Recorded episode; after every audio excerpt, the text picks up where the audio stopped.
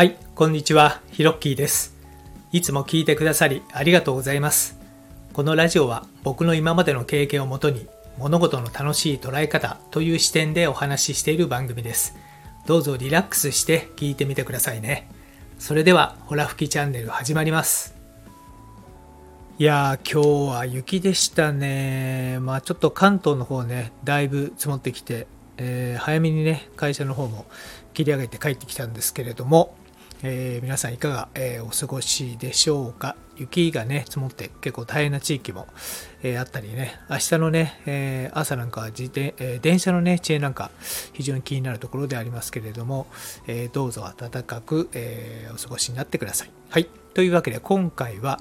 えリモート会議の背景は何す何にするといい？というお話をしてみたいと思います。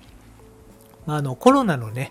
えー際に、まあ、いわゆるリモート会議、オンライン会議、ウェブ会議というのが、まあ、非常にね、人が会えないので、えー流行りましたよね。で、あの、まあ、その時にね、やっぱりその会議の後ろに映る背景というのが、まあ、問題になったことがありました。まあ、あの、なんでしょうね。例えば、えー上司のね、生活感丸出しの丸出しの空間は、こう、見たくないとかですね。あと逆に、えー自分のこう部屋もねやっぱり相手に見られたくないという、まあ、思い等々いろいろあって、まあ、その中でバーチャル背景、えなるものが普及して、まあ、今ではね当たり前と、えなっています。でそれに対してまあちょっとクエスチョンといいますかですね。バーチャル背景を使っている人に対して皆さんどう思うでしょうか。えーなんでしょうね、まあ、背景が、まあ、海辺であったりとかね、えーどっかの大自然の中であったりとか、まあ、あの観葉植物あと本とかね、まあ、いろいろありますけれども。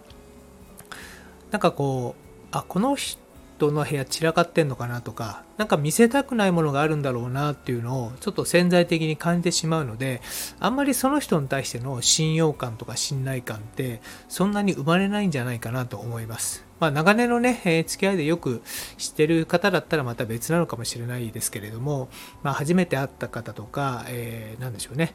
えー知人からご紹介された方で、じゃあオンラインでね、会議やりましょうなんて言って、えー冒頭がそういう形でバーチャル背景だとですね、なんかその先に行けないような気がするんですよね。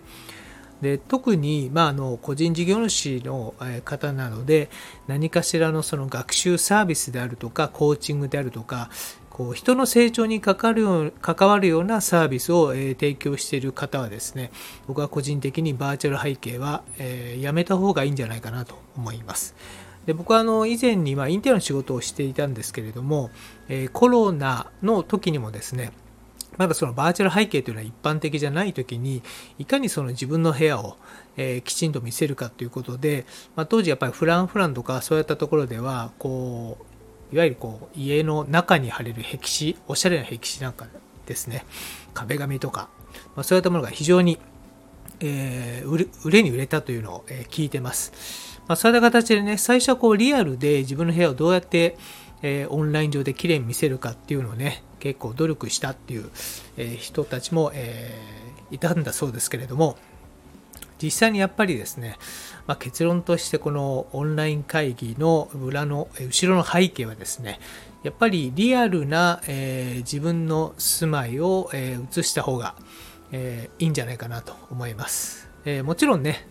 そのオンライン会議できる場所がカフェであるとかえ外であるという場合はまあそれはなかなか難しいんですけどもそれでも極力え後ろがまあおしゃれなカフェであるとかもしくは落ち着いたホテルのラウンジであるとかえーそういったものをですねやっぱり意図的に移した方がいいんじゃないかなと思います。でそれはやっぱりその話している自分の信頼性であるとか、えーあと何でしょうね。こう打ち解けやすさとか、まあ、そういったものがですねこう後ろの背景がこう物が物語ってくれるんですね。でそれがやっぱりバーチャルになった瞬間になんとなくああこう見せたくないものがあるのかななんていうのをねやっぱり勘ぐってしまう。あの言葉に出してはねまあもちろん皆さん言わないと思うんですけどもなんかやっぱりそういうふうに、え感じてしまうんじゃないでしょうかというふうに僕は思うんですよね。なので、えーまあこの機会に自分の部屋をのインテリアを見直して、まあ、ちょっとしたね絵を飾るだけでも全然違います。で、まあ、一部では、まあ、写すんだったらどうやったものがいいのかっていう内容も、まあ、ネット上にね溢れてるんでご存知の方もいらっしゃると思いますけれども、えー、本棚か観葉植物、え、これはですね、え、あるイギリスの、え研究グループが実際に実験をして、え観葉植物ないしは、え本棚の、え背景だった方がその人の信頼性がやっぱり高くなったっていうデータも出てるようですので、え気になる方は、えそういったものを揃えてい、えってもいいんじゃないかなと思います。はい。というわけで、今回のホラ吹きチャンネルはこの辺で、今回の放送を聞いて何かコメントなどありましたら遠慮なくお気軽にくださいね。